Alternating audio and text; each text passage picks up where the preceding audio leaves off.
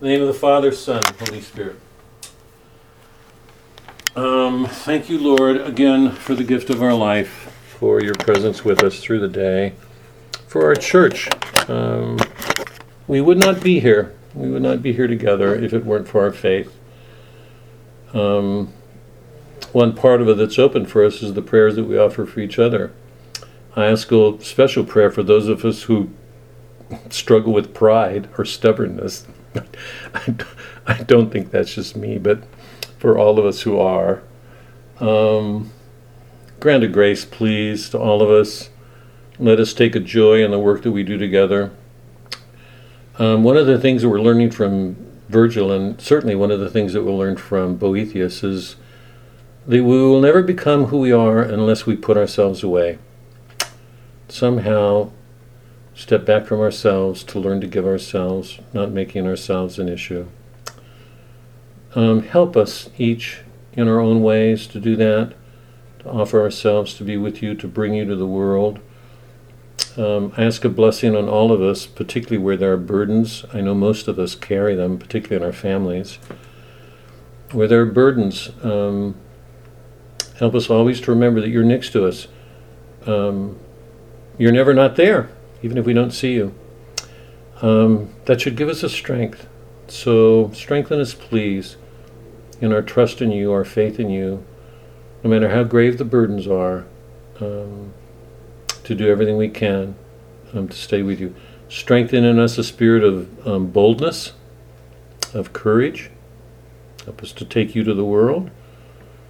And in humility, so that we're not doing it for ourselves, getting ourselves out of the way. And always um, strengthen us in our efforts to be open to these poets, these men who've stepped back from the world to help us see something that so often we don't see. Um, we offer these prayers in your name, Christ our Lord. Amen. In the name of the Father, Son, Holy Spirit. You started in that time? Yeah. Okay. Um, I'm going to read a poem we've already read.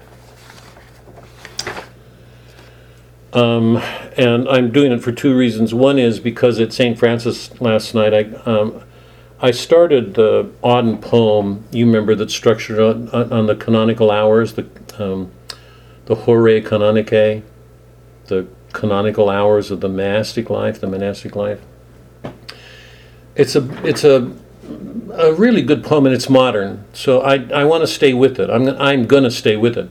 But I didn't want to read it last night. We were um, trying to finish up Billy Budd. Uh, we're going to do something different in the next couple of weeks in the Francis group because we're going to we're not going to do any reading. We're going to try to put a whole God, a whole four or five years together over a couple of weeks and talk about some of the deeper concerns that have touched us. And um, but I didn't want to read Auden's poems, so um, I didn't.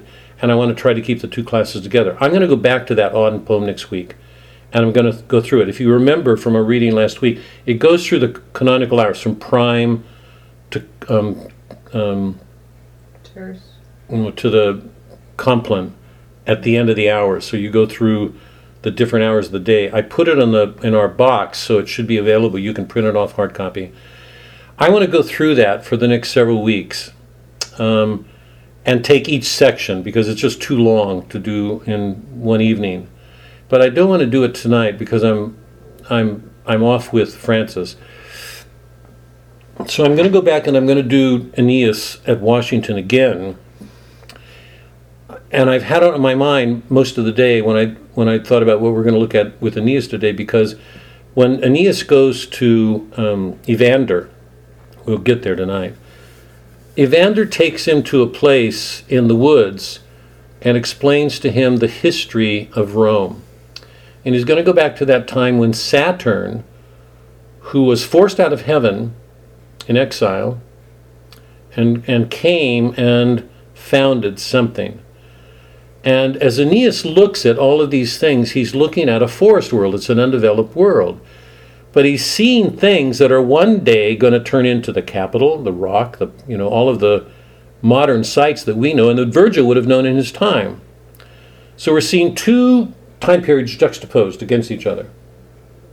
Rome as we know it today and Rome before it all got built into structures. Um, and I, I, I think it's an extraordinary moment because it's a reminder that history's layered.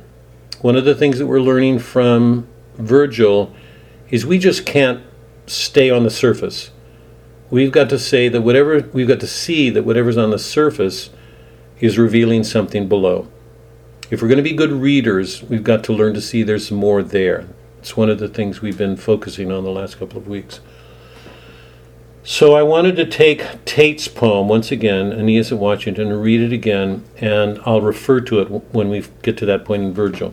But I'd like you to hear it again, because this is Allen Tate, who's a modern, he's a contemporary, just died in our time, who was well educated, who was um, a great poet, one, I think one of the greatest critics of the 20th century, um, who wrote this poem, Aeneas at Washington. Okay, it's his way of looking at our country, aware that something's happening to our country that's destroying it um, in a way that reminds him of Troy.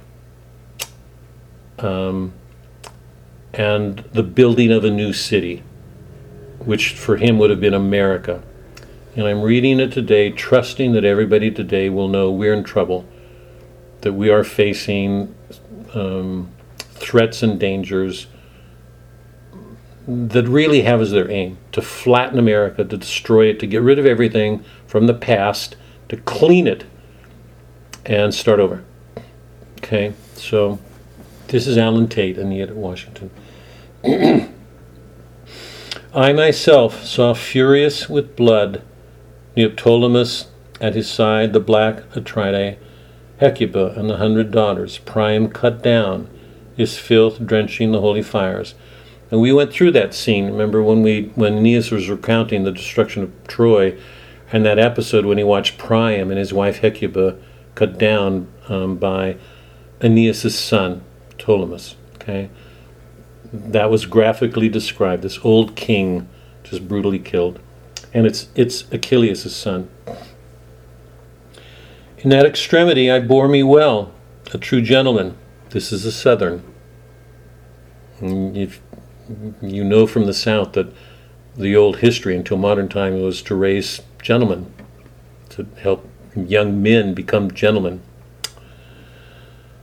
In that extremity I bore me well, a true gentleman, valorous in arms, disinterested and honorable, all southern things. Then fled that was a time when civilization, run by the few, fell to the many. And democracy took over. And crashed to the shout of men, clang of arms. Cold victualizing I seized. I hoisted up that old man, my father, upon my back, in the smoke made by sea for a new world, saving little, a mind imperishable if time is, a love of past things tenuous, as the hesitation of receding love, something passing away, and we're aware of it in the moment.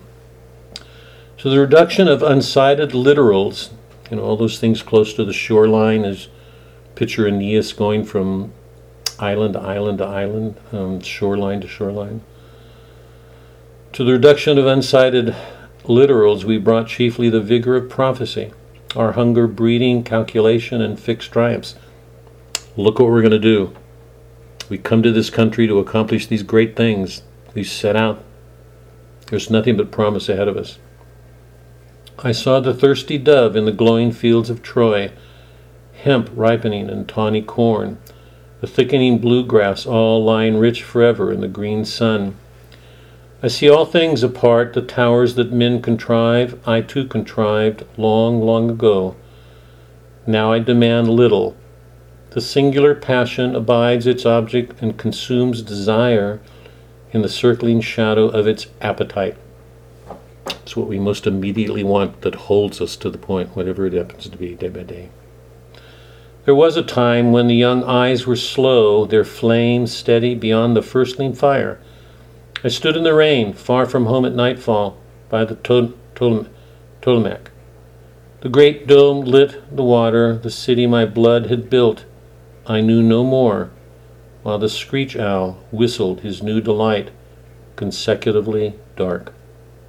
Stuck in the, met, the wet mire, 4,000 leagues from the ninth buried city, I thought of Troy, what we had built her for. Troy was destroyed. Okay? Nobody builds a city without great hope. We built America, and we came here with um, a great belief in what we could do as a country. Troy was destroyed. Troy was destroyed. So that's very much at the heart of what we're doing with Virgil. Okay. So let me let me let me start on Virgil. Um, just a quick review, if I can. Last time we met, um, we were with Aeneas when he entered the underworld and he met with a Sibyl because he'd been told that he'd have to go to the underworld to, to receive his calling from his father. Know, remember, Odysseus went to the underworld too. The difference is Aeneas goes there trusting that Anchises will give him his prophecy or his calling. So the first time he'll get clear on it. And we read those passages. Um, Anchises does tell him, Your goal as a Roman will be to beat down the proud, you know, to bring peace to the world, all of those things. So for the first time, he seems to get some clarity. He knows for sure what he's to do. And he gets that from the under from the dead. Because we know that he's been going from founding to founding to founding and failure to failure, misunderstanding the gods. He's not getting it right. Day by day, he's suffering, he's trying to do everything he can, but it's not turning out right. That's where we left, okay? Now, for a minute, I just I want to put this in perspective. I, I know when we started the class, I presented this to you, but I'm going to do it again because it's so relevant at this point. Remember when we started uh, with um, Merchant of Venice? We started with Merchant of Venice. One of my major concerns was to present the paradigm of the city, what the city is, and I suggested that it's it's an important um, paradigm for us because it identifies who we are and what we're doing. Basically, um, cities are not just cities. If we read the Bible, we learn that when God exiled Cain, um, Cain had to go out of God's presence. He had to leave him. And his son Enoch founded the first city. Now that's really important. That's in Genesis. Okay? It's not a scientific account, that's biblical. Cain or Enoch founded the first city. So the first city, in one sense, represents man's attempt to live without God, to be autonomous, to create his own world. Because before that, remember in Eden, we were in a garden together with God. We don't know what that was like. I mean, we, we, what we know is that it was perfect. Adam and Eve's love for each other was complete because they loved God. But once they disobeyed him, that's, that's the origins. Every other sin comes from that one sin, our disobedience of God. That's our original sin. It's the one sin that leads to murder, adultery, you name it. Cain is exiled. God tells nobody to hurt him. He puts a, um, a mark on him, and his son founds the first city. So the first city comes into existence in an effort to be autonomous, um, self sufficient, I think is probably the best word, because I think that that's the one that speaks most of us. We try to be self sufficient, not depend on anybody. And it's in that spirit of pride that most of the bad things that we do come because in our origins we were meant to be one with God, one with each other. When we get the Divine Comedy, we're going to see as Dante and Beatrice approach God, they start indwelling. They're one with each other. They're still distinct. It's Dante, Beatrice. It's two human beings, but they're as they grow closer to God, um, they grow more one with each other. Okay. So the city has always been very paradoxical in in one sense, it's it's the emblem of everything great that man can do. It, it's the exemplar. It's this is man can create a cosmos for himself. So when you go to New York and you watch the skyline, you look at it and you, you stare at it and wonder and think and watch watch look at the New York skyline and then watch a plane going into the sky. And you look at that stuff and say, "Holy cow, that man could do this." That that a human being is capable of doing something this great. So on the one hand, the city is the expression of the very greatest that we can do. That's it shows how complete we can create a world for ourselves. Okay? Um, terrorists come in, destroy the Twin Towers, and people lose it. And suddenly we realize we're not as invulnerable as we think we are, that all the things that we build in our pride can be destroyed. That was the great subject of the Iliad, the very first work of the tradition. That's where we went a while ago. That all these great accomplishments are almost as nothing. Um, so the city is the great focus of Virgil's work. Um, after Troy is destroyed, those who are defeated go on to build a new city. And what we've learned so far through the first six books is every effort to found a city fails. Aeneas fails again and again and again and again. And what we're learning is what's wrong with each city betrayals, greed, lust, you know, too much power. Um, he's with Dido for a year. It's a it's a illicit relationship. She's betrayed her vows to her husband. After he died, she said she'd never marry again. So we're learning about human frailty, you know. But Aeneas is called on, called on to, to go. Sorry, called on to go on to found the city. So Virgil, I think, here, here's the point. I mean, this is the, the for me, it's I, for me, it's the major point of the Aeneid. Virgil was the one person more than Plato, more than Aristotle, more than Homer, who saw that the very greatest thing man could do was the city. And he's showing a man being called on by the divine order, by the gods, to create the city that's unlike every other city. And it will be. It'll be different from every other city. It'll be more universal. It'll be eternal. Those are the words. We'll, we'll, um, we're going to get to them tonight and next week. It's the universal eternal city. It will not die. All the other cities are Babylon, Egypt, Alexandria. They'll die.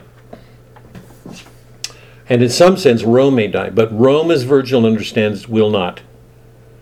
So, the, one of the most important things to see here is that Virgil understands, um, and we've seen it again and again in every one of our chapters, that he this man has been called on to come out of a defeat and bring something good out of it.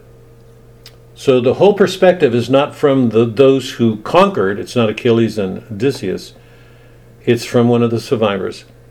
So he's showing us that out of defeat can come this great thing, but the cost of it is extraordinary. It's constant self sacrifice. That's what Virgil's showing us. So what Virgil is showing us is that man is not enough. I want to. Um, I'm last week when we looked at the uh, land of the dead, the underworld. If you remember when the Sibyl was taking Aeneas through the underworld, we kept seeing these men, e- even with his father. When his father was pointing out these Romans, remember they're at the stream of Lethe, the river. They're all drinking because they're going to return to the world. If if you remember those scenes, they're all mutilated. They're cut up they're all soldiers. They, they died at war, heroically, fighting for their country. They're going to drink from Lethe, they're going to be made whole again and return to the world. For what? They're going to go to war again. We saw that with Jupiter's prophecy in the very beginning, and we're going to see it when Juno presents Aeneas with his arms tonight when we look at when she gives him his armor, just the way. Um, what was The- um, Thetis, uh, um, Achilles' mother, when she gave him his armor. It's going to be very, very different. Um, but it's going to show Roman history. What's going to consist, what's going to make up Roman history?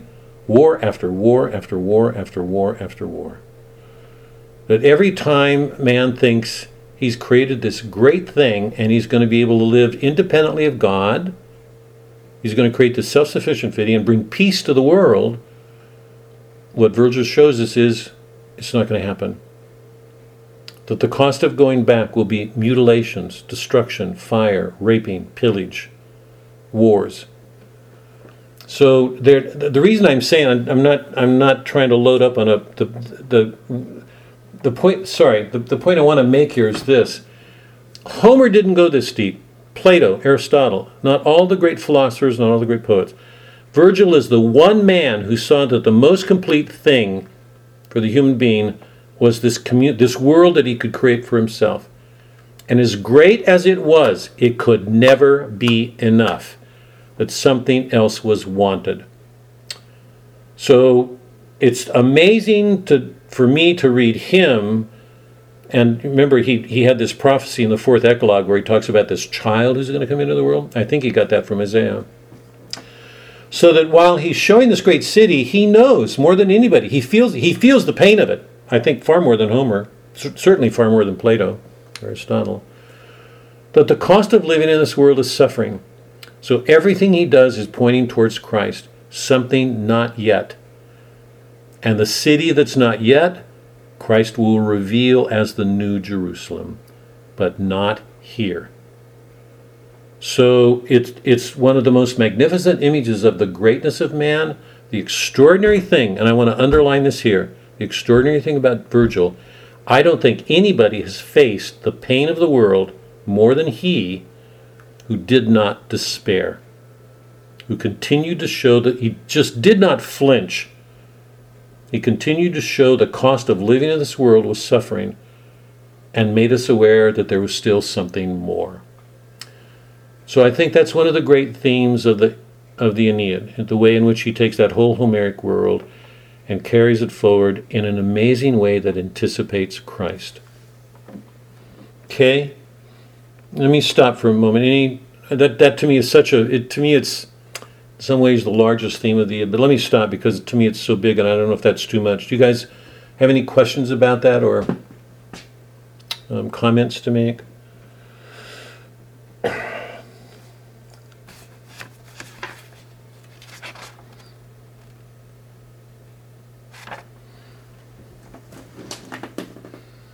Connie. No. Such a pleasure to see your faces. Such a pleasure to see You'll you guys. happy. You'll be happy, but I did find the book for three dollars. I'll tell you when I'll be happy. I'll be happy when you pick out a passage in that and read it to your grandson when you're putting your grandson to sleep or who, it- you know. All right, I'll let you know. Where did you get that for three dollars? Wherever you got it, I want to go there. Half Price Books. Have very online. No, no, it's a store. It's, it's called Half Price Books. Where? They're, they're all over the place. Where? They're all, Uh, over, half Price Books. they're all over the Oh yeah, yeah. It's yeah, on 377. Yeah, there's one on 377. yeah. Yeah. I'm so glad to hear that because, um, actually, I've got some embarrassing stories to tell about me and and and. Uh, don't talk to Suzanne about this, but I mean, cold all over my head about taking books I've had and going back. But you know, I've just been so aware in the last 20 years that bookstores disappear. I mean, everybody's online today, and I just am so sorry we can't go to old used bookstores anymore because it was a it was a good place for people to go. Do you guys have any questions about what this theme of the city, how important it is?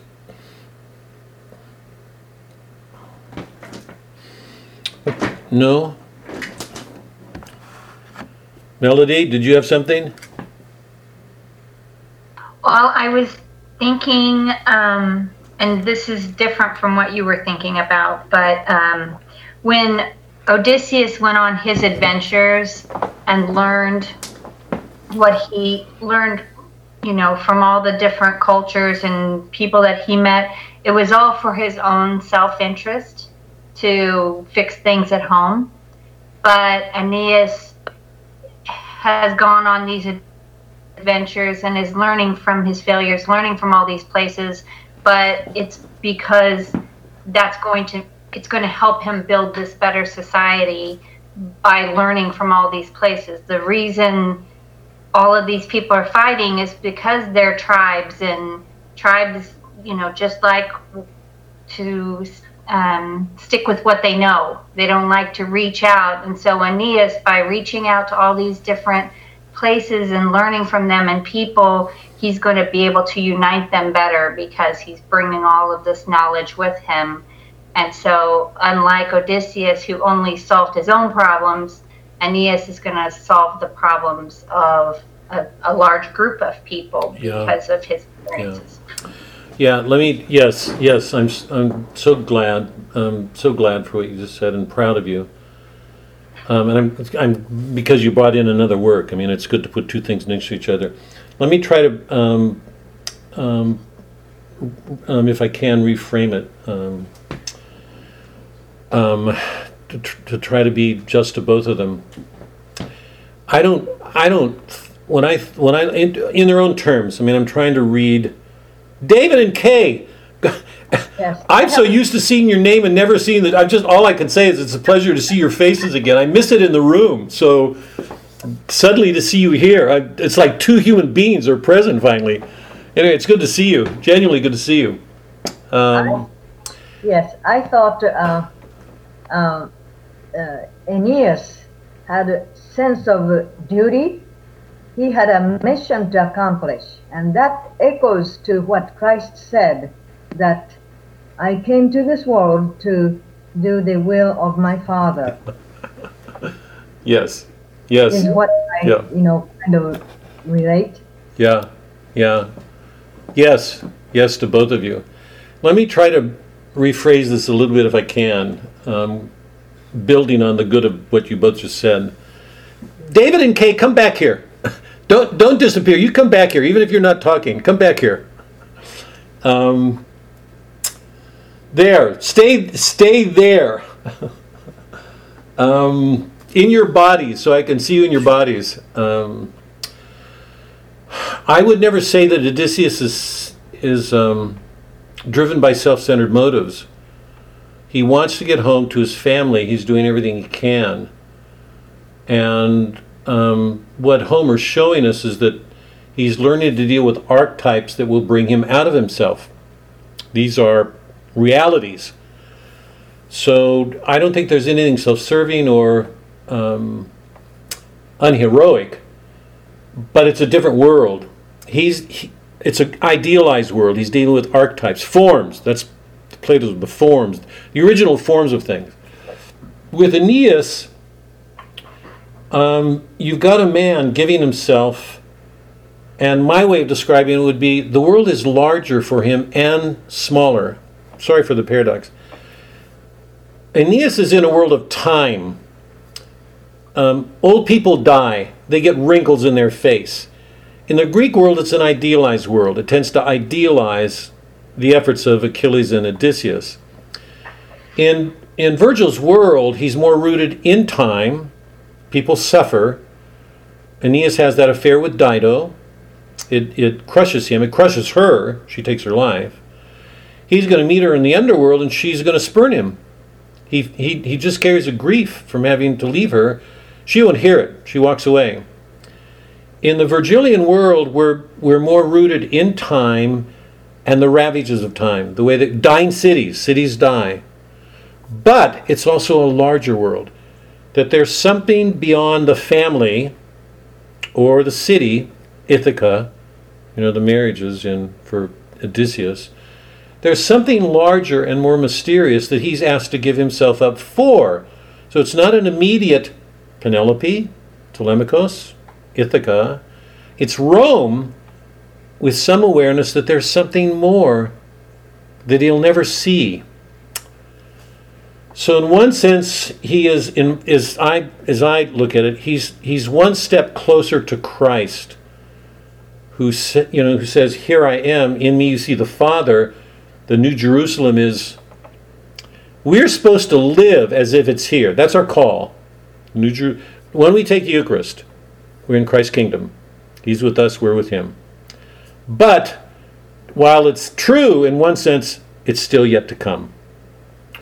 So there's there's an element to the Virgil's world that is complete in the way it takes that Greek world forward, um, does justice to it, while showing it's lacking. There's something more. The suffering required for it is greater. Um, Achilles and Odysseus both suffer. They're heroic men in their own worlds. Um, I don't think we should take anything. They're just both great men. But there's a, a, a greater depth of reverence. There's a greater depth of something close to holiness. That there's something more. It asks for a greater self-sacrifice. Um, um, Aeneas is far more aware of his men. He does not want to lose anybody. He does not want to put people at risk. There's just a sense of a larger good. And in that sense, I think it's closer to what we would know as Catholicism, that it's everybody. We're all here. James Joyce's word is that, what's Catholic, cat, Doc? What, what, everybody's here, what was his phrase? Here comes everybody. Here comes everybody. James Joyce's words were, "Here comes everybody." We're all here. I, if you, I, I, I've referred to this movie before. If you've all seen the movie Gladiator, when the woman comes out at the end after what's Marcius, or I can't remember the hero's name, when he dies. What's his name? Do you guys remember? Maximus. Maximus. When Maximus dies at the end, he finally answers the corruption of the emperor, kills him, and then he dies.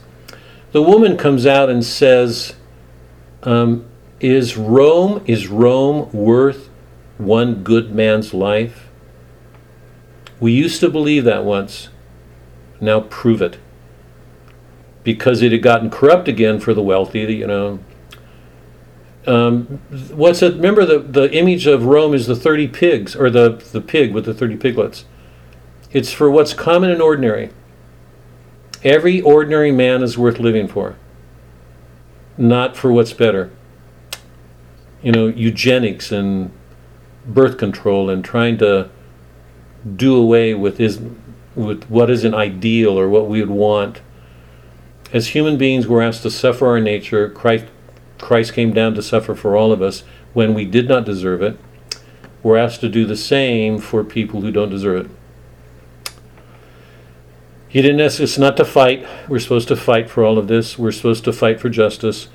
But we're called to bring a love to it that the world didn't know before he came. My argument here is that Virgil is approaching that. It's amazing to see how close he gets to it. Okay?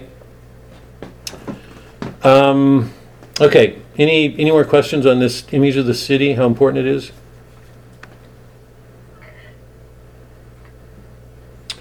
Okay. Um, we've talked about the major themes. The theme of, of translation of having to take that Greek world and transform it, carry it forward.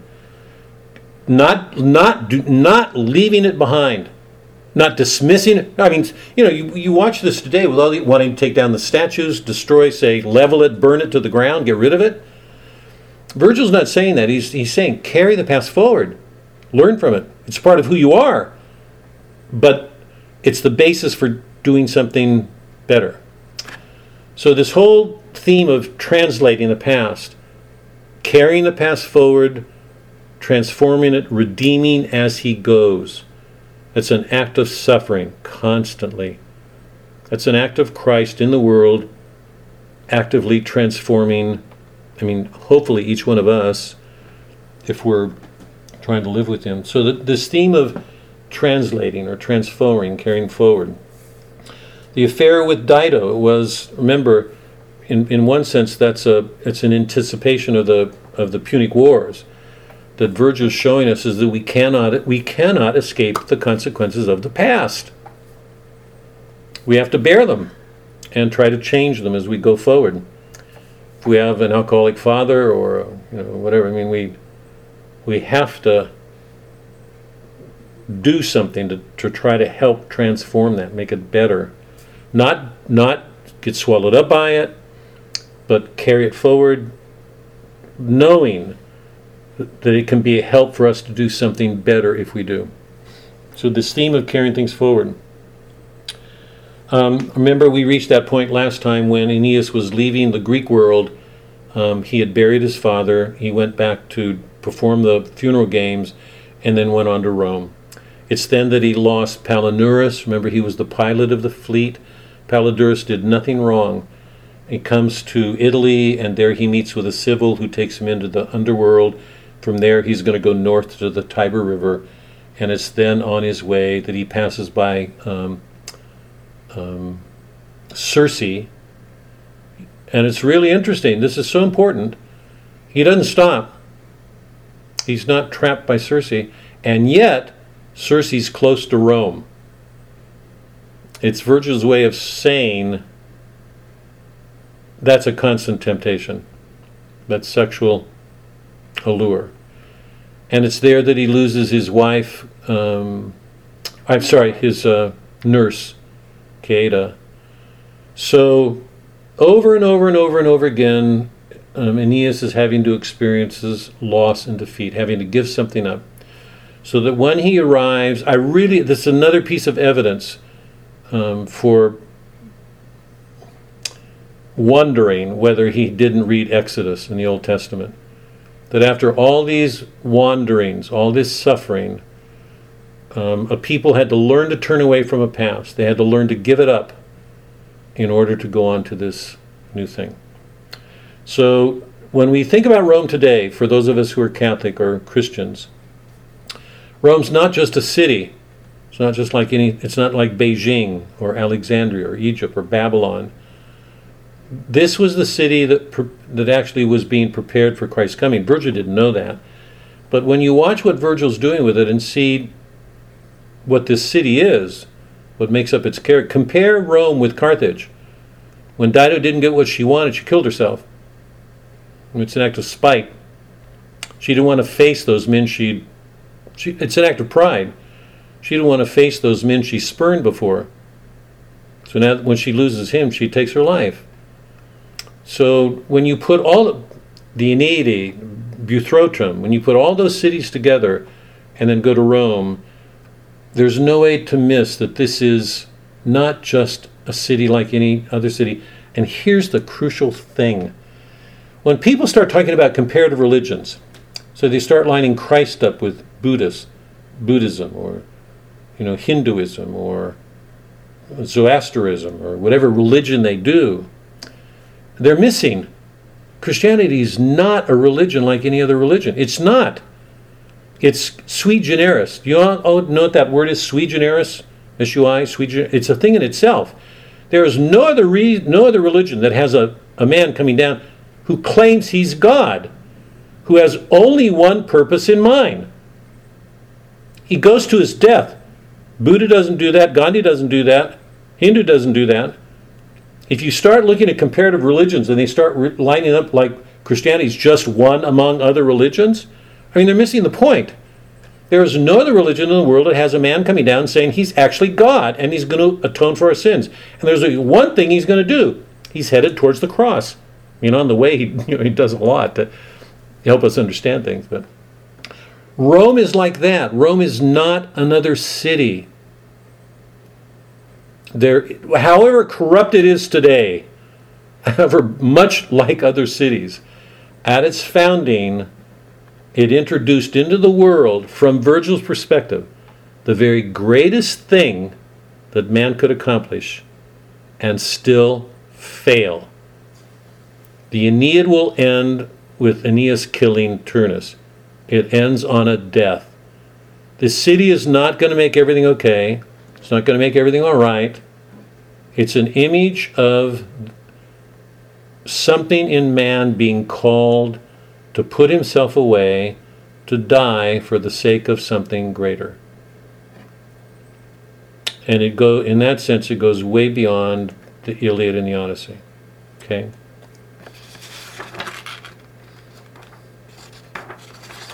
Okay, I'd like to turn to the works if we can, if you guys, unless you've got a question about all of this.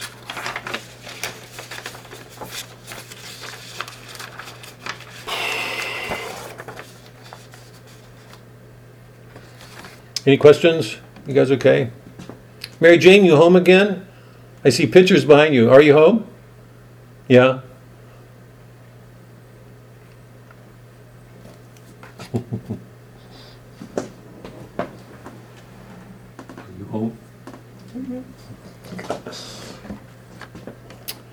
Um, okay, um, give me, if you can, give me one minute and I'll be right back.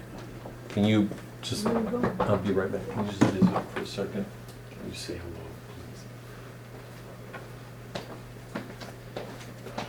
please?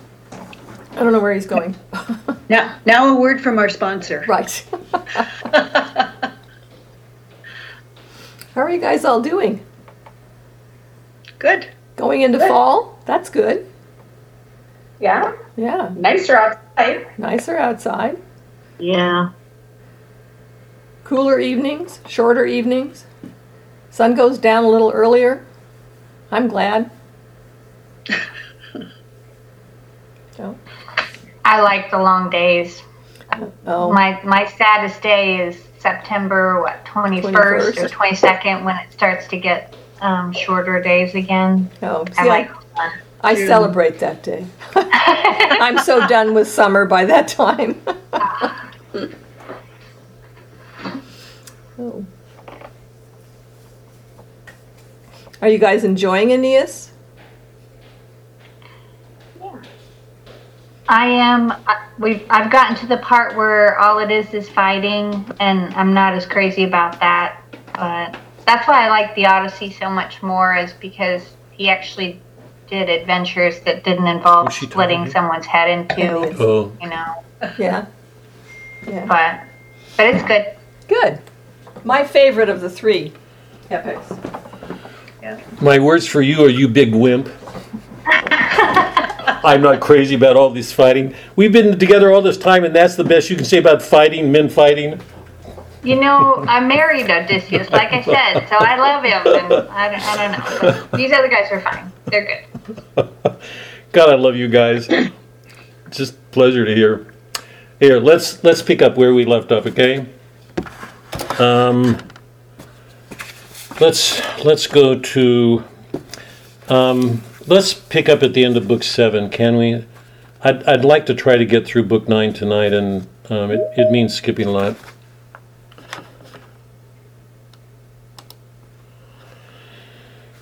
Um, a couple of things bef- um, before we. Um, you remember that when the Sibyl took. Wait, wait, a couple of things. Remember when, when Aeneas comes to the uh, cave, Cumae, um, he sees the, the story of the Minotaur there in the walls. And I'd suggested last week that I, I don't think we're supposed to pass that by and just treat it as a piece of artwork that what Virgil's giving us is a sort of allegorical um, picture of something that's about to happen. So, and the major story on that door into the underworld is the story of the Minotaur. And you remember that um, Poseidon gave um, Minos, Minos, the king of um, Cyprus, this um, beautiful bull. Um, and his wife, Pasiphae, fell in love with it, and she asked Daedalus, who was an artist, an artist, to construct a box like a bull, and she entered into it and mated with this bull. And the product of it was the Minotaur. And um, Poseidon um, was furious at Minos because he was supposed to sacrifice that bull to give it up, but he was so enamored of it that he kept it. And then his wife did what she did. So we've got an interesting story of a of a man failing to give a sacrifice to the gods um, to this beautiful thing, and and it's an image of brute power. And the wife becoming so enamored of it that she wants to mate with it and produces the Minotaur. And, and you know that the Minotaur is at the center of this labyrinth, and that um, Minos exacts sacrifices from the Athenians um, as a payment for not attacking them. Um, so seven young men and women are sacrificed yearly to the Minotaur. It's only when Theseus goes in there that and kills the Minotaur that they're relieved of that, and it's Ad- Ariadne who gives him the thread to get out. And it's one of it's one of Theseus's great feats. But I, I, I don't want to go into the myth. The, the, the, the point that I'd like to, or the question that I'd le- like to leave with everybody is, how much of that image of the labyrinth is an image of what Aeneas, excuse me, is about to face in Rome? Do we find it in Latinus, Amata, his wife, and the Turnus, the other figures? and even in Aeneas and his own son. Because if you if you recall the story, you remember that um, um, Daedalus was the artisan who helped um, his um, get out of the labyrinth, and he made it. He gave his son wings, and his son flew too high, too close to the sun, and was destroyed. So in a lot of ways, it's it's it's an allegory suggesting this um, excessive love of brute power at the center of man's consciousness. So if we look at the labyrinth as an image of consciousness, at the center of it is this um, inordinate lust. Remember, um, after the fall, our the love that we directed to God gets turned towards ourselves, and and and think about it. If we're capable of creating a city, I'm going to put this as starkly as I can. If we're capable of creating a great city like New York, with the Twin Towers, whatever, what's the image, the correlative image that corresponds to that in the way of evil? Is that clear? If we can create something this great, what image shows how foul we can become at its opposite extreme? Is that clear? I think what I'm trying to do is justify that image of the Minotaur. I mean, we could pass it off and say, oh, nothing. What I'm suggesting is that Minotaur image and Pasiphae, the, the wife, or the lust she had for it, are an image of something real in the human psyche. Those are the depths of it. I'm not Freudian. I, I, I think what Freud did is awful myself, but but I do believe in these things. That I think that that at the opposite of end of these extraordinary things we can do are these this great capacity for evil, for disorders. So my question is: Is this image of the labyrinth an image of something that Aeneas has got to face as one of the conditions for going on to found Rome? If it is, then we are way past the Homeric world. We're into a world of dark, dark dangers. And we know that that's going to be true because immediately in the next chapter, we're going to see Juno go to Alecto. And you know that Alecto, that, that fury figure, is going to um, take possession of Amata, Latinus's wife. Is, um, she's going to take possession of Turnus. And things are going to get dark. She is as close to an image of something demonic that I know in the pre Christian world. She, she, is, she is a powerful figure for destruction. So, my question here, you know, when, when Aeneas goes into the underworld and we get this Daedalus figure, are, are we being given an image of something that he's going to face and, interestingly, his son? Because Daedalus was the artist who could get out of the maze. That's why James Joyce took, uh, made his, his creation Stephen Dedalus. That's the name of his hero and portrait of an artist, Stephen Dedalus. The artist is the one who can help us out of the maze. Um, his son flew too high to the sun and burnt his wings and fell into the ocean and died. Is it a warning against Ascanius that he not try to do too much? That he be careful of his own pride? If he lets his pride get in the way, it could hurt because he's got to carry on his father's mission. So there's lots going on in that cave, okay, as that as Aeneas goes forward. So you remember he went through the cave. We saw these. Um, it's far more differentiated than Homer's world. The, the the the the field of the morning, Tartarus, and the evil spirits, and then the land of the blessed. The you know we see lots of different areas where people are um, as a reflection of what they did on the world. So there's a, a, much closer correspondence between what they did in the world and where they end up in the, in the afterlife. Finally, he comes to his father Ascanius and he gives him his, his calling. We, we went there, we did that, we looked at that last week. But I want to go to the end because when Aeneas leaves, now he's seen, he's received his mission from his father. He's watched the men go to the river Lethe to drink the liver, the river of forgetfulness. So when they return to the world, there will be this subterranean memory of something going on. All of us have it. This we carry Eden and the fall in us. Jung, the psychologist Jung, would have said that. and then he leaves to go to these two gates to ent- to re-enter the world. The two gates are described as the gates of ivory and the gates of horn. Okay? The gates of ivory, the most beautiful piece, are the gates of illusions and dreams, false dreams.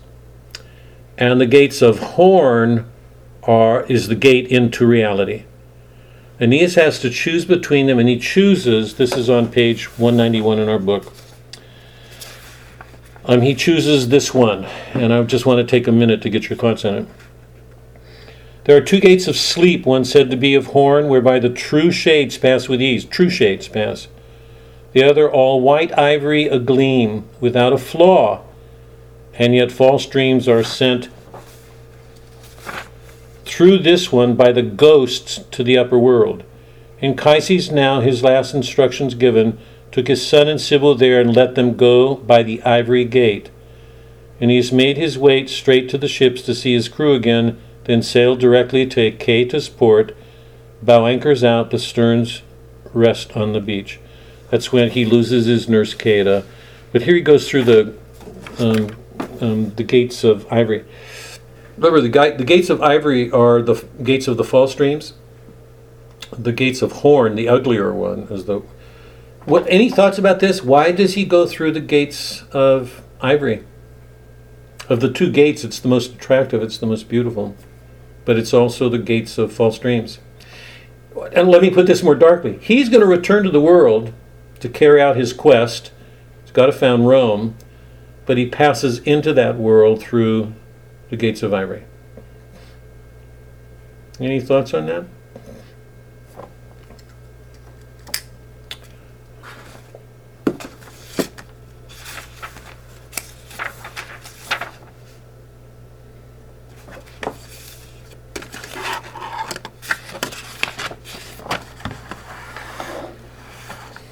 Heather,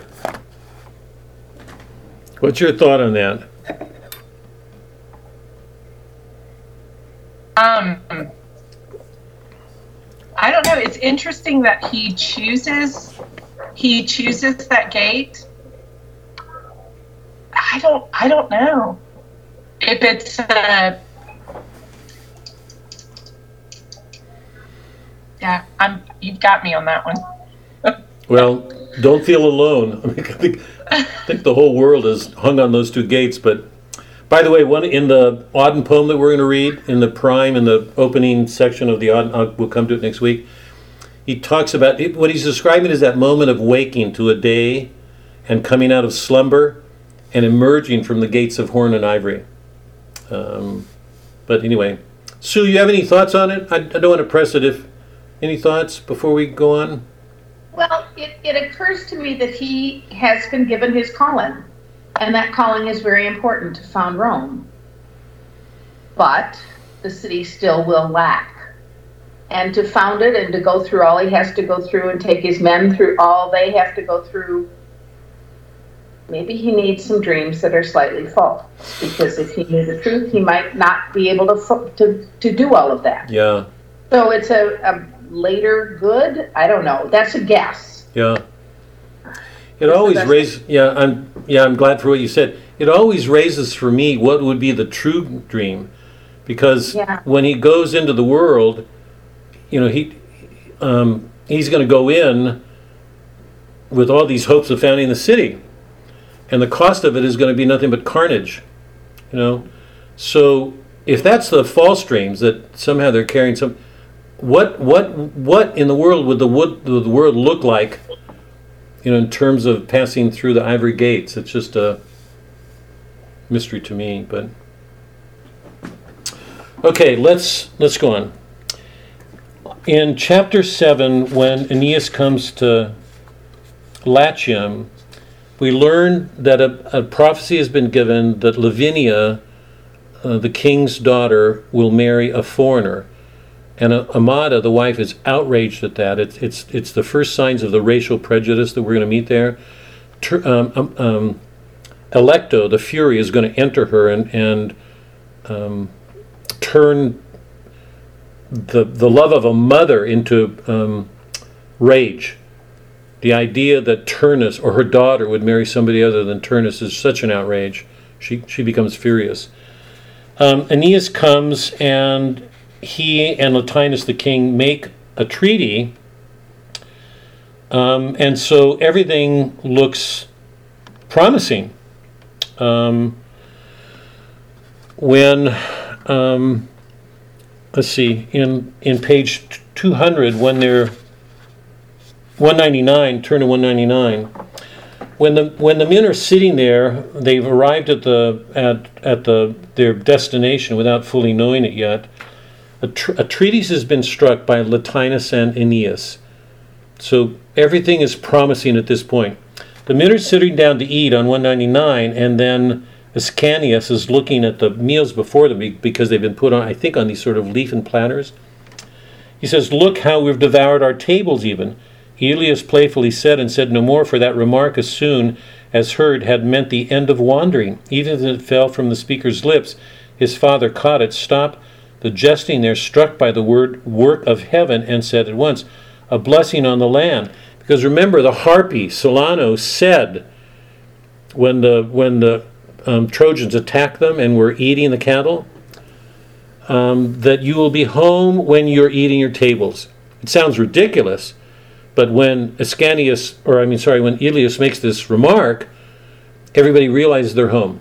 Now, just for a minute, I want to just underscore this if I can. It's really interesting to me that the turn in the Odyssey occurs when the men eat the cattle of Helios on the island of Thrinacia. They're warned before they get there to not eat that cattle, and we know that that cattle has not known generation. So they're not cattle the way we know. They don't come into being and pass out of being. They don't live and die. That the cattle there are image of it's like an archetype, a form of food, but they eat it in disobedience to what they've been told. So it was an eating problem that led to the destruction of the men. Something as ordinary as eating. I, I, I'm not making. I'm. I don't want to exaggerate this. I, I'm floored by it when you watch all the adventures that these men go through and they come to this island of Thrinacian and they're told not to eat these cattle and they eat the cattle and then die. It's over a matter. When Aeneas comes home, the, the event that signals their homecoming is has to do with eating. It's a very ordinary thing. We take eating for granted all the time. The interesting thing to me is we can't live without eating. Let's see any of us starve for two weeks and see how we do. We take eating for granted. I, th- I think what's going on behind this, mythically, if I can go there, I'm taking a stab here. Um, jump in, any of you who want to jump in. I think what's what's partly behind this, from a mythic perspective, if I can put it that way, is that we didn't get here on our own. We didn't create ourselves. Somebody created us. So we owe our life to another. For us to live our lives without having a sense that we should give something back that has to do with living is an arrogance on our part. The one thing that sustains us is food. We can't live without it. And it's interesting to me that, that, that, that both of these turns occur around the event of eating to me, it's like a signal reminder that we're asked to restrain ourselves, to give something back, because that's the basis of our life. And if you look at America, I mean, we're we're an overeating culture. We're so wealthy, you know, we just take eating for granted. What Homer and Virgil are making clear to us is that um, there's a danger around something as stupid, as simple, as ordinary as eating. We so take it for granted. I think the point is we shouldn't take it for granted. We can't live without it. We can't live without it. So it's interesting to me. Here, here it is again. This issue of eating comes up when you least expect it. Anyway, the, the men realize they're home. Um, the treaty is struck, and immediately Juno sets Alecto into motion. Um, she's a dark, dark force on page 207, um, she infects, she enters into Amata, the wife, and takes her over. And then she does the same thing with um, Turnus. Um, on page 208, without delay, Alecto, dripping venom, deadly as the Gorgons, passed into Latium first in the high hall of the Laurentian king. She took her place on the still threshold of the queen, Amata, burning already at the Trojans' coming, because Amata didn't want her daughter to marry a foreigner. She wanted her to marry Turnus. Burning already at the Trojans' coming, the plans for Turnus' marriage broken off, Amata tossed and turned with womanly anxiety and anger. Now the goddess plucked one of the snakes, her gloomy tresses, and tossed it at the woman, set it down, her bosom to her midriff and her heart, so that by this black reptile driven wild she might disrupt her whole. I mean, what happens after that is rage. I'm not aware of another scene in literature before Christ comes that's so close to the demonic. Homer doesn't get close to this. She takes possession of her, and she does the same thing with Turnus. Um, she gets Turnus involved in the war, so he turns himself against the king because he argues that his wife, his dowry, has been taken from him. Um, on page 211, Alecto takes the form of a priestess and she says to Turnus, Turnus, can you bear to see so many efforts wasted, spilt like water, and your own rule made over to the Dardan colonists? I, how can I put that strongly enough? I'm going to put that strongly enough. I don't know. I mean, forgive me if I'm offending anybody here.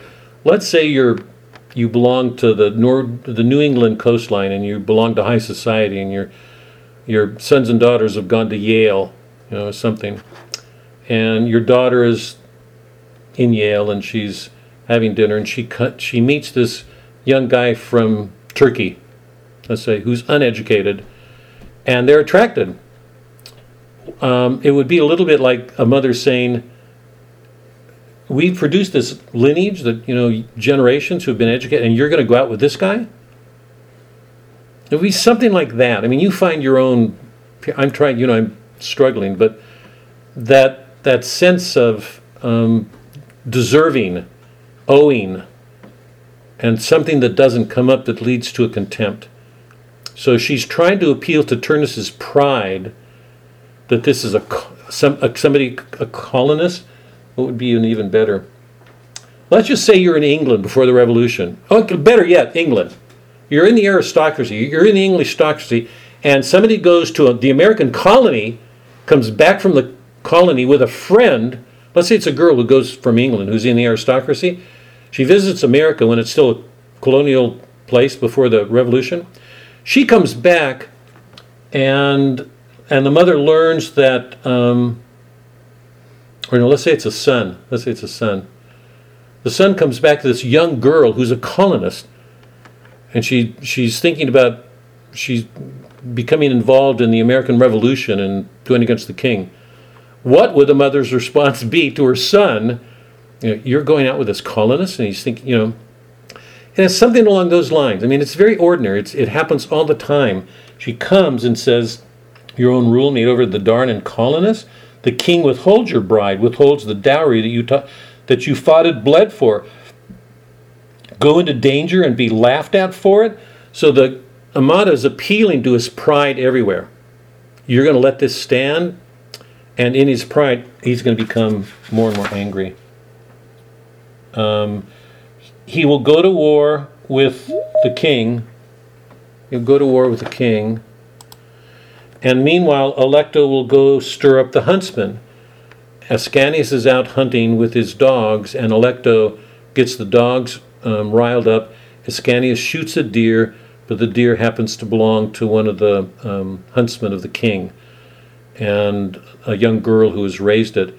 And it sets off a war between the, the agrarian, the farmers, and the landsmen, and the Trojans. So, on all fronts, what just appeared like a promising beginning turns to war. Okay. Um, before we go there, go back to page 28 for a second, can you? 208. Okay.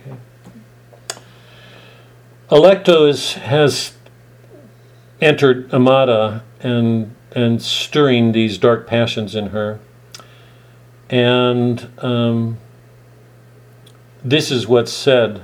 Um, these Trojan refugees, Father, are they to take away Lavinia in marriage? Have you no pity for your daughter, none for yourself, no pity for her mother? This so this is a mother speaking to her husband, um, rebuking him because he's not doing what she wants him to do.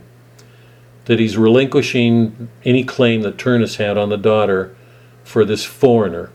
Okay. No pity for her mother. I'm your wife. Are you not feeling sorry for me?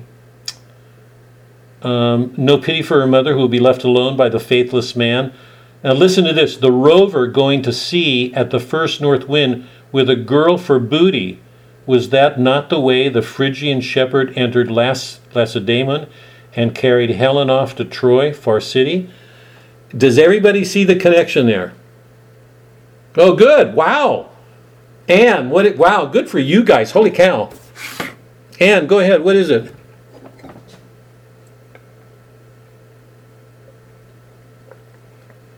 Sorry, unmute yourself. Can you unmute yourself?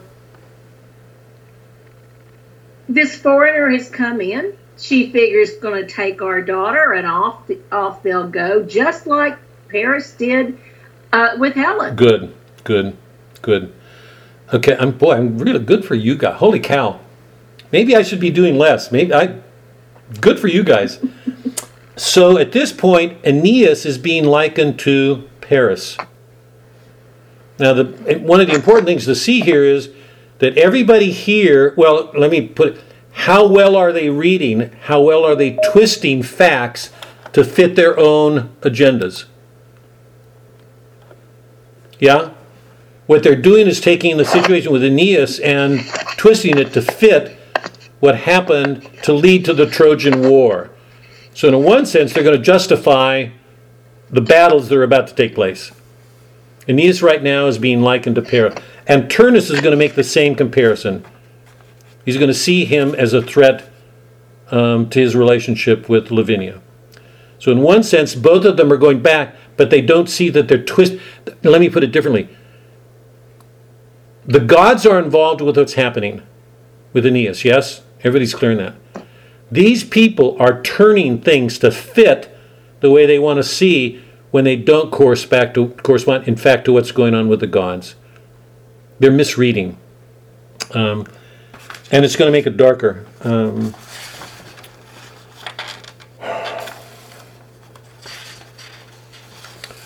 on page, let's so see. I, I have a question. Sure, go ahead. What so what, what does it say that Turnus has to be more convinced? Because it sounds almost like um, he rebukes Alecto when she comes in the form of the priestess. Right. At first, he's like, "What are you worried about? You know, it's your age, and you're just you're worrying about things you shouldn't be worrying about." So then, he has to possess him in order to enrage him because he initially wasn't enraged. Um, Heather, do you have that? Um, okay, what's anybody respond to Heather's question? I think it's an excellent question. Anybody?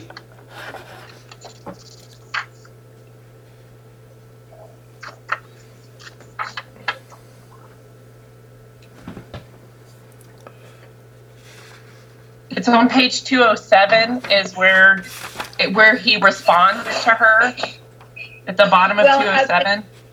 And I have the bottom of 211 where he dismisses. Oh, maybe it's that. Oh, yes, yes, yes. I think you're, you're right. It is 211. Yeah, it's two eleven. Yeah. Anybody respond? Heather, I think it's a really good question. It's it. It's such. It's so subtle, and that's why it's a really good question because it goes to a subtlety. It's just anybody. Here, let me read because you've you've taken us there. So the um, Alecto, entering this old withered priestess, um, comes to him to urge him into this battle, and his response at the bottom of the page is, in response to her, Your mind should be on the gods' images and on their shrines. Men will make war and peace as men should do. So he's dismissing her, exactly like you said. Now, what does that tell us about Turnus, how do we, I guess the question asked is how do you read that? What how do what how do we understand what's going on? Because it's immediately after that that she becomes outraged and terrifies him. So it takes an act of terror to finally take hold of him. Motivate him. Yeah, but but go back to that passage that I just read. What does it say about Turnus? Maybe that he's a more reasonable. He, he's a more reasonable character, whereas we see Queen Amata. She's not reasonable at all to start with, so she's very easy to convince and Yeah. to enrage. But he stands in opposition to that. He's also doesn't he's not so easily Yeah. enraged, Yeah. and so she has to she has to completely I get it. terrify Here, him Here. in order Here. to get him there. Yeah. I I don't No? I don't think so. Um, what we see are two opposites, um, both of which are Yeah. defined in terms of arrogance. Yeah. Um, Okay. She's easily, I mean, she's susceptible you. I mean, you, but the fault with Turnus is that he's so arrogant. Your mind should be on the gods' images. That is, pay attention. You're a woman. Pay attention to the gods. Let let us men handle war things. So what we see in Turnus is the arrogance of a man. Okay. I mean, it, it, it's it's she, he is as overweening in his arrogance as she is as a mother in hers, in her emotion. in the pride Yes. that that both of them illustrate a, an inordinate pride, male and female. She's she's showing it as a mother. He's showing it as a warrior. Go mind your bit. So, what's his attitude towards the gods? I mean, answer that question, Heather. Uh, it's it seems it seems like he's um, he doesn't care one way. Like he's ambivalent. There's an ambivalence there ambivalent towards the baloney. He scorns them. God, he just. It, it- I mean, that's an that's an attitude. On the, your mind should be on the gods. I mean, you go bother with the god. I mean, it reminds me of the Cyclops. He his attitude is just absolute contempt. And I think what we're showing, I mean, what Virgil's showing is, is the is that both of those extremes are susceptible to that rage because of the degree of the inordinate pride. Both of them are far too proud, as a mother, as a warrior. That, that's what I mean. It's another way of showing the susceptibility of somebody. I mean, in our in our in our world, to something demonic. I mean, if you watch Alecto go, it's um, it's it's frightening to watch. And I, what's amazing to me is we don't have to look around very far to find it. God, it's you know, if you go on the news every day, you're just you're watching images of it again and again and again and again. The the awful violence and the sense of being justified. Amata is absolutely convinced that she's justified in what she's doing. She's being a good mother. She wants, and Turnus is, feels that he's absolutely justified. You know, go away, old woman. Mind your business with the God. It's like saying to the Yayas in the Orthodox Church, you know, go worship God. God, it's the contempt in both of them is they're like mere reversals of each other. I'm glad you. Had, is that okay? Did that? Yeah, that, that, that makes sense. Yeah, I'm so That glad you. makes more sense. Yeah, Yeah. I'm so glad you took us there. Um, interesting on page 219, um, now that the countries are at war, Virgil takes us to the catalog, the catalog, the epic catalog. If you remember the Iliad after the opening quarrel between Agamemnon and Achilles, and there's this appeal to bring order, and Nestor steps forward and says, You've got it all wrong um, we're losing the war, the way to win it is to put everybody in their classes and we'll find out who's doing what they shouldn't. It's just like a businessman saying, get things organized and we'll find out who's not doing their job. It's just, it's exactly what a businessman does. And it's effective, but it, it misses because he doesn't see that there's something more. It's what Achilles is going to learn in the ninth book. Are you all with me on this? Because you remember in the ninth book when Agamemnon sends all his booty and Achilles says, "Such things I, I need not. I think I'm already honored in, on Zeus's ordinance that a transcendent element comes in." So Nestor is right um, at that level, but it's clear that there's a lot he doesn't see, and we're even going to see that in the um, Odyssey when Telemachus visits him. because we're going to see him as a husband with his wife, and we see even we become even more aware of what's it's that male pride, you know, that's that's too taken with itself. Um, anyway, here at this point, because the armies are lining up for war, Virgil gives us the catalog, the epic catalog. Except in this case, it's not the ships, it's the armies, the various peoples who are going to. And I only want to call attention to one of them. There, there are a number. I put it on my notes for you guys if, if you look at the notes. But on page 225, he says, Besides all these, Camilla of the Volscian people came. She's an image of an Amazon. She belongs to that tribe of women who hate men. I mean, it's present today. You can see parts of it in the feminist movement. She belongs to a group of women who hate men, who want to be brave and warlike. And um, Virgil holds her up um, for her heroism. She's a remarkable warrior. When the when the wars take place, she's going to kill men right and left. I mean, she's an extraordinary warrior. So the catalog of the peoples ends with her. Besides all these, Camilla of the Volscians, her squadron, gallant in bronze, a warrior girl whose hands were never deft at distaff or willed basket, skills of Minerva. She was a hard and trained to take the shock of war or to outrace the winds in running. If she ran full speed over the tips of grain unharvested, she would not even have bruised an ear. To see her men and women pouring from the fields, from houses thronged her passageway and stared wide eyed with admiration at the style of royal purple robing her smooth shoulders, then at the brooch that bound her hair in gold.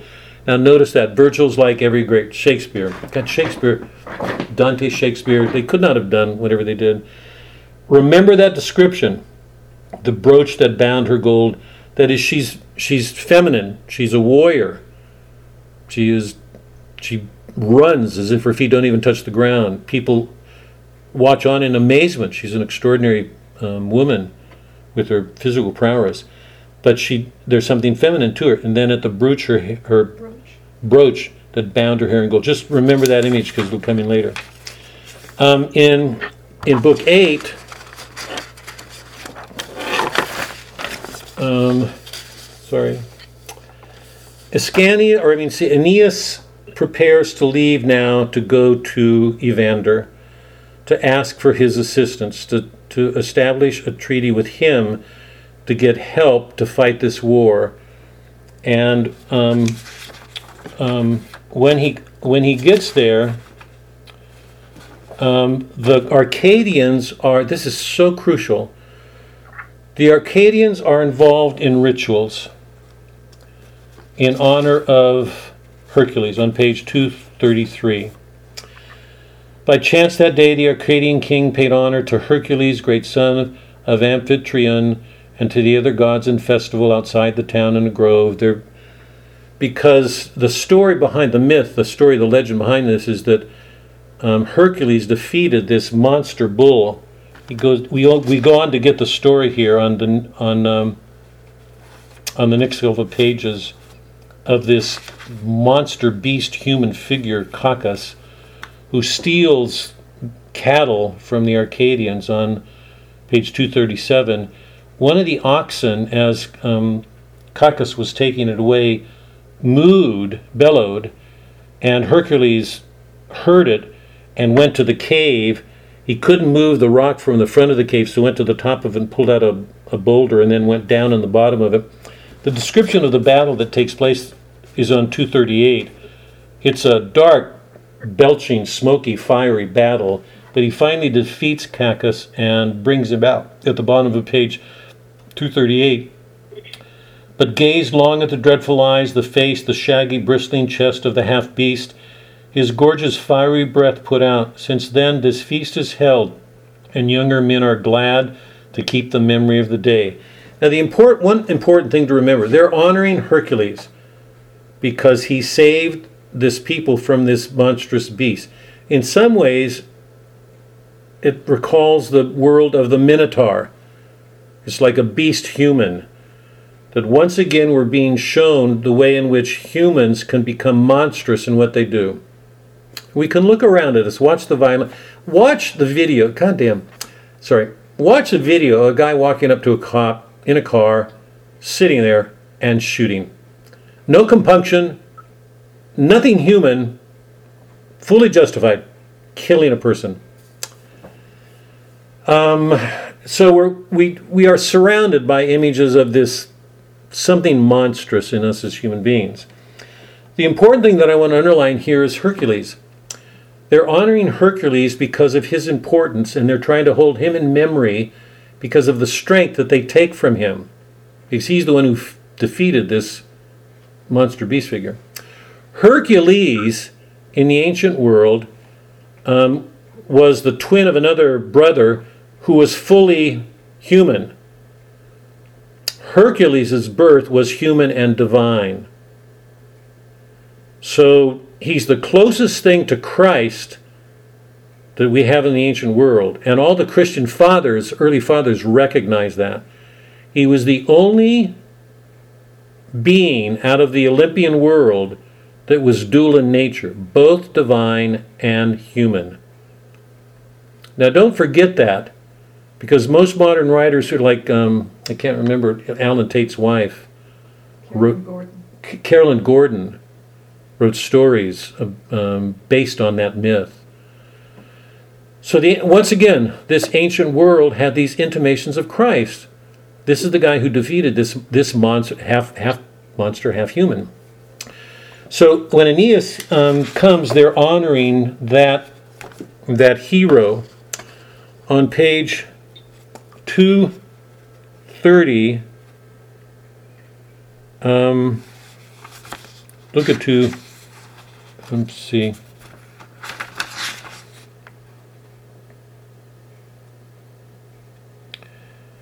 Um, he knows he's home. We saw that when he comes home. Um, he's told to go to um, Evander to ask for help. And when he comes, um, he meets Evander. Go to page 240. Sorry. Has he seen the sow with the pig? No, he's about to. They've just finished the rituals, and and we get the backstory, and then on page 240, Evander takes Aeneas and shows him the layout, the countryside. 240. Um, the king Evander, founder unaware of Rome's great citadel, said. Now remember, this is 1200. Virgil's writing 70. So all of Rome, the Colosseum, the Capitol, the Rock, the Tarpeian Rock, all of it's there. So all of you've got to imagine that. If you've not gone online, try go online and just picture Rome. Look at look at its great architecture. Okay. But this is Evander 1200 years before. All of history is yet to unfold. Vander takes Aeneas on page 240. These woodland places once were homes of focal, local fauns and nymphs, together with a race of men that came from tree trunks, from hard oak. They had no way of settled life, no arts of life, no skill at yoking oxen, gathering provisions, practicing husbandry. They came out of nature. They were agrarian, rooted in the earth, making their living there. They had no arts. We're not in a village, we're not in a town. Got their food from oaken boughs and wild game hunted down. In their first time out of Olympian heaven, Saturn came here in flight from Jove in arms, an exile from a kingdom law. Remember, in the Olympian world, one generation overthrew another. Saturn is an exile. Let me put it more strongly. He's a fugitive. The book begins, sing, O, o Muse, of that fugitive Aeneas running from Judah. This book is about a fugitive.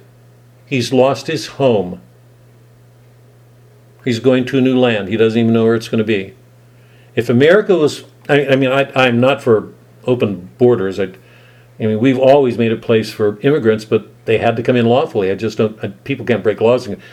But America is fundamentally a country for refugees, fugitives. That's at the core of our being.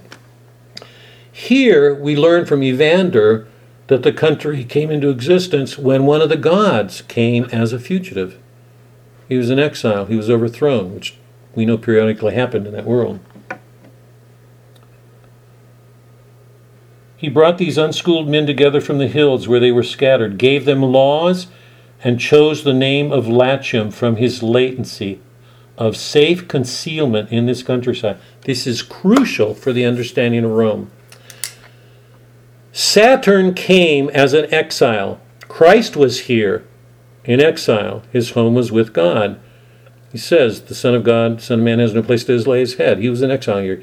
He was trying to help us go back home. Our home is with God, where we lost it. Saturn was here. When he came, he gave the men laws, taught them things, and gave them the name Latium, this line that I just read, and chose the name of Latium from latency of safe concealment in this countryside. So Latium means something's being hidden. It's concealed. It's latent. It's there. It's not on the surface, but that's what Latium is. Okay? In his reign were the golden centuries, men tell, tell of it still. So peaceful he ruled, till gradually a meaner, tarnished age. Then they lost their name over time because greed came in, people did what they did. And finally, another time came, and Evander took rule and produced a good people because he's a good person. Page 241. Then he showed the wood that Romulus would make a place of refuge. Romulus one of the founders, remember the two brothers who founded Rome, would make a place of refuge. Then the grotto called the Lupercal, under the cold crag, named the Arcadian fashion, after Lycaean Pan. And then as well he showed the sacred wor- wood of Argiletum, Argus's death, and took oath by it, telling of a guest, Argus, put to death. From there he led to our Tarpeian site and Capitol, all golden now, in those days tangled, wild with underbush, but awesome even then. A strangeness there filled country hearts with dread and made them shiver at the wood and rock. So Virgil's looking at this. I hope you're hearing this. He's looking at in terms of sites that he's familiar with. You know, the Capitol, all these other things. But he's seeing it in its pristine native character before civilization began to impose itself on this Arca- Arcadian, this natural beauty, this wonder. So we see behind Rome in its ancient beginnings the role that Saturn, this primeval forest, this Arcadian nature, these men who lived close to nature, who had this good king, and Virgil's, um, um, Aeneas has seen it. He's witnessing it. It's at this point that the at this point that the two men make a pact, and um, Evander tells um, Aeneas, excuse me, to get help um, because they've been under attack um, from Turnus and other people as well. Hold on for a second. Um,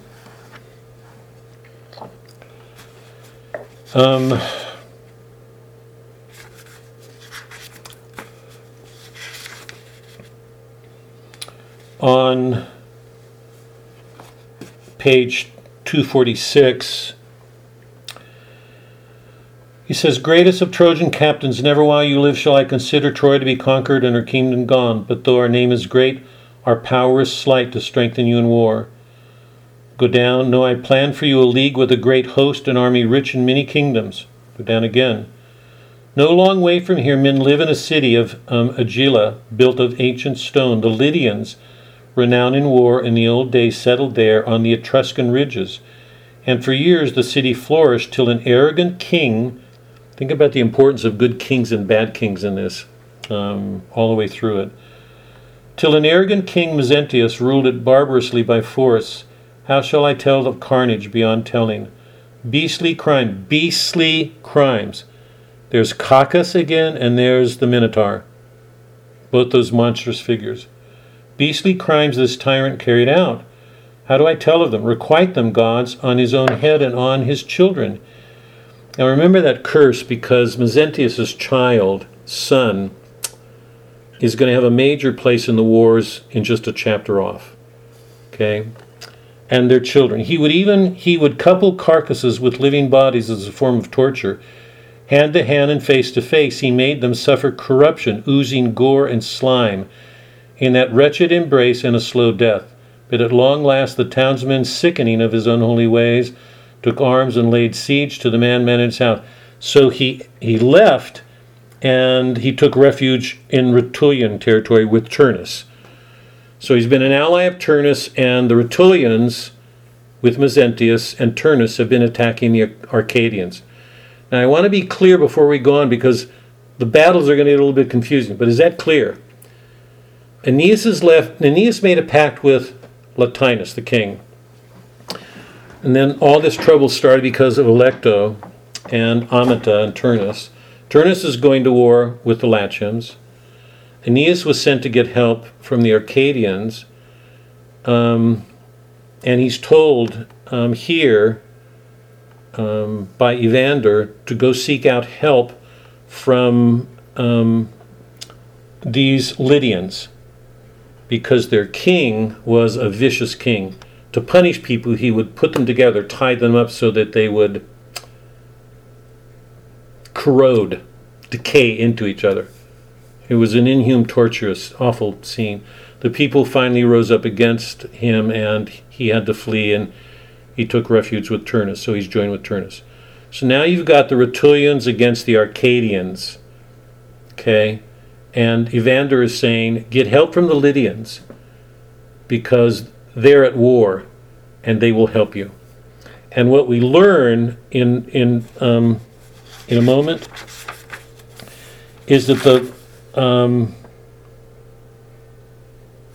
is that the Lydians have been a, this is crucial. The Lydians have been hesitant to get into war because they've been waiting for an event that a soothsayer had prophesied that somebody from a foreign land would come to lead them. Now, just think for a moment about all the things that are beginning to converge. All the prophecies that led Aeneas here. Um, um, when, he, when he set off to go to Evander, um, he was told that the sign that he would be at home would be the sow and 30 piglets. As he starts up the river, he sees the vision, it's confirmed. So there are numerous prophecies telling of this event. Meanwhile, Italy's at war with itself. The, the Rutulians are at war with the Lydians um, and with the Arcadians, Evander's people. And Evander is telling Aeneas to get more help, go to the Lydians, align with them. They've been waiting for somebody. So it's as if multiple realities are beginning to converge. So this is stunning. Show me something like that going on in Homer, Iliad Odyssey things are happening from multiple perspectives that are so and they're, they they all seem unrelated they're absolutely outside of what's going on in aeneas completely outside and yet when you start putting this large picture together it's hard to look at it without being amazed because you're saying holy cow all this stuff is going it's a little bit like knowing here let me if i can back off for a sec. it's a little bit like living in our families and knowing we've got problems our spouses our children grandparents, you know, who knows what goes on. And we're aware of problems in our world, but we're pretty much focused on our family and our relationships. And we're not even aware, and there is no way to be aware, that something's going on halfway across the country or two cities away or next door, and every one of them somehow is working to bring us together in some ways we don't see. That's what Virgil's showing us that even though Aeneas has been um, given this divinely appointed task, he's got to found Rome, he's got his mind there. He comes to Evander, Evander tells him to go to, um, I'm sorry, he comes to um, Latinus. Latinus tells him to go to Evander. Evander tells him to go to Lydia to get these helps. And suddenly, all these other peoples are getting involved, and it's hard to read it without realizing something is going on in this larger world none of them seem to be aware of. And they're all pointing to this one thing the founding of Rome. So he will set off, and um, I'm not going to go through it now, but um, when he sets off on his way, he's given all these horses by Evander, so he rides off to, to the Lydians to talk with them. And when he stops to rest at one of the points where he has to rest on this journey to, to go to the Lydians, Venus comes to him with his armor. She's going to give him armor. It's exactly that like that moment when remember Thetis um, had Hephaestus make armor for Achilles. We talked about that when we did the Iliad. Remember on the Iliad, there were the two cities of men. There was the ocean, um, all that was going on On the shield. on the shield. Um, what's going on here on on Aeneas' shield will be a prophecy of a foretelling of most of the major events in Roman history. Now stop and think about that because Achilles never sees the future. Aeneas got his calling from his father in the underworld, right? Here he's being given a shield and he's actually being shown the future. He has no clue, none, what all that's going to be. But there it is. And Venus says to him, Be not afraid. Do not be afraid. Take all this stuff on. Even though even though he's overcome with wonder. She says, Don't be afraid. Take all this on. So that's where we are. Um, when we start on next week, what I'd like to do is, is pick up here. I'd like to look a little bit more closely at um, Venus' shield. I wanted to get to the next book. In the next book, we've got two Trojans. Um, what's going to happen while Aeneas is away at Evander? Turnus is going to attack the fortress where the Romans, when they first landed, they built a fortress, walls. Aeneas told all the men to stay there while he went to see Evander. And um, Turnus is going to attack the fortress. Ascanius is there, his son. So Turnus and his men are going to attack Aeneas, men, while Aeneas is away. Is away. Um, when the attack begins, the, the men tell two of the Trojans to go scouting to see if they can't get to Aeneas. Now, m- most of you are probably not going to remember the Iliad, but in the middle of an Iliad, in the 10th book, when the Greeks were under siege, they told Aeneas and Diomedes to go out and scout the Trojan. If you remember, they went on that night raid, and what they did is just butcher people.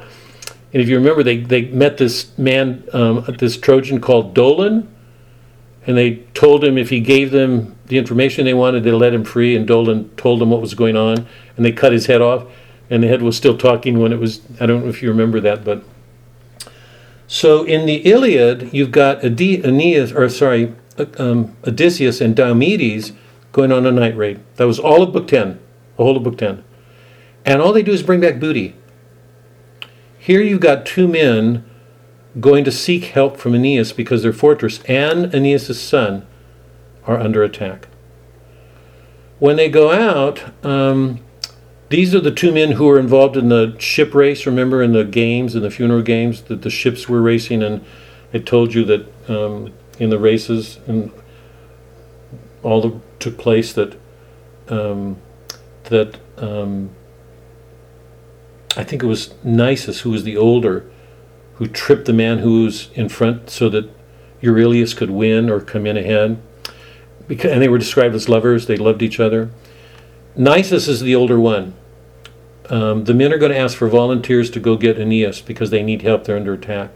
Nisus stepped up, and because Euryalus loves him, he's the younger one he offers to go with. So these two men who love each other dearly are going to go on this night raid. It's what corresponds to Book 10 in the Iliad. Except here they're going to get help, and what happens is Euryalus gets caught. Foolishly, he puts on a helmet. Well, I don't know. He puts on a helmet, and in the moon, the moon gleam hits it, and just as a, a force of men are returning, they catch wind of it and they capture him. And I'm not going to tell you what happens. If you haven't read it, you've got to read it. Um, be, because it's once again Virgil taking something from Homer and absolutely changing it. So we've got to, I, I don't want to spend much time. I wanted to get to it tonight, but we don't have time. So next week we'll look at um, the the shield, the armor that Venus gives her son, and how it's different. We'll just touch on it. We'll look briefly at the night raid with Euryalus and Nisus, and then I, I I'd like to try to finish. I'm not sure that we will. You know, 10, 11, and 12. It, it may be too much. I'll try to finish it. If we don't, we'll finish it the week before. But all of you know now, right, to get Boethius's Consolation, because that's the book we're going to take up next. So next week we'll see if we can finish the Aeneid. I'm not sure that we will. If, if we don't finish it next week, we'll take half the class the following week and start Boethius for sure. We should be able to do that, okay? So, any questions or comments before we leave on what's going on and how different this world is from Homer's, what's happening, what Virgil's doing with this strange city coming into being?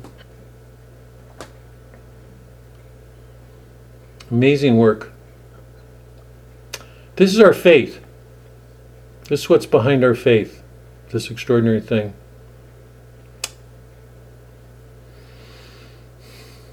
So No. we'll be online next week, Bob? Sorry? We'll be online next week. Yeah, I'm gonna. Sorry, Sue. God, thanks for doing that. Um, I've got to talk with Tim, and I haven't. It's just what happened to me last week really threw us off, and it's been a, it's been a not an easy week for us. Um, I'm not planning to go anywhere for the next several weeks, so let's just plan to meet. Um, I, I think all a lot of you have reservations, and I have a lot of respect for that. I mean, all of you are, you know, being very careful, and I don't want to play with that. Um, I want to talk with Tim. I suspect that we'll go on this way for a while. Um, it's not my preference, but it, it may be the best thing to do. So at this point, let's just plan. We're, we're going ahead for the next several weeks. I'm not going to, I'll let you know. And right now, at this point, I, I don't see, I can't foresee changing anything, you know, right away. This is, too many people are guarded and um, too much is going on. And, and, and I want to check with you guys. I mean, I'm going to ask you for personal responses before we do anything anyway. So, so for the next several weeks, be at home. Be at home. And if you guys are eating dinner, if you guys are eating dinner and drinking wine and you're not sharing, I have nothing, nothing but bad words to say for all of you guys. God. Take care of yourself this week. Be good to yourself. Yeah, Sue, I'm I, honestly, I'm, I'm really grateful for that. It's really funny. Just, I'm honestly, I'm, I'm so humbled. I, I just was put. To, I was actually in tears. It, um, I, I pushed a little bit too hard most of my life, so it's you know. But A little bit. did you hear Suzanne? A little bit. God.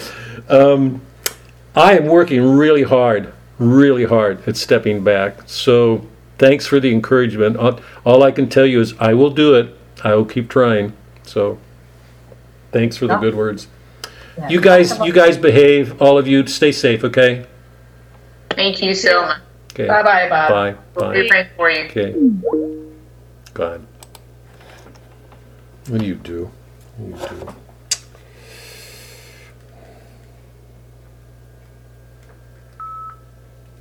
What do you do?